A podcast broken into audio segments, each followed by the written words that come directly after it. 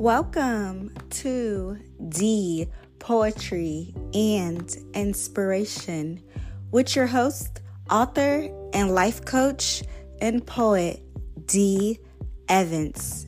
Enjoy.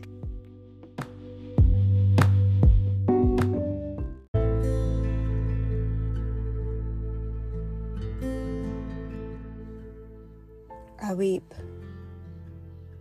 I weep for our people, my people, indoctrinated, programmed, brainwashed. I weep because I wonder if one day we will finally see or break free out of the mental enslavement that we are under. Believing we're all equal.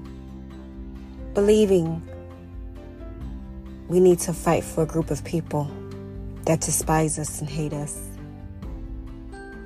and don't give a shit about us.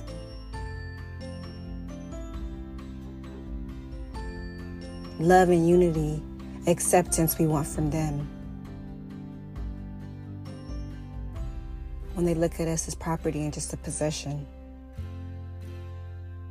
we still fight for acceptance and integrate with them. Procreate with them, thinking it will help justify their thoughts towards us, the way they look at us when it still doesn't mean anything. Because the way they view us still remains the same. I weep because I feel like we will never be set free as long as we continue to fight alongside of our oppressors and not unite with our sisters and brothers. Not turn back to the true law that was made for us to follow commandments, laws, statutes, Bible, our history book. We ignore it and try to say a white man wrote it. So we don't want to be receptive to it, but yet the same ones glorify the white man, the same ones worship and seeking validation from the white man. So ironic and hypocritical. It never makes sense to me. Deuteronomy 28 explains it thoroughly, but the whole Bible is referencing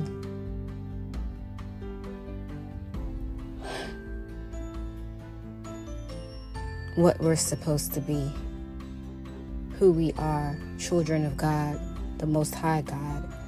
Let's not get it twisted or confused. I weep because I want to see us finally free, free from oppression, free from this society, all of this sin, killing each other abusing each other, raping each other, stealing from each other, deceiving each other? When will we wake up and start to love each other, appreciate each other, see the value within each other? I weep because we envy our oppressor.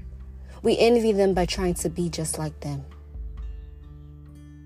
instead of who we were born to be kings and princes and princesses and men and daughters of the Most High God.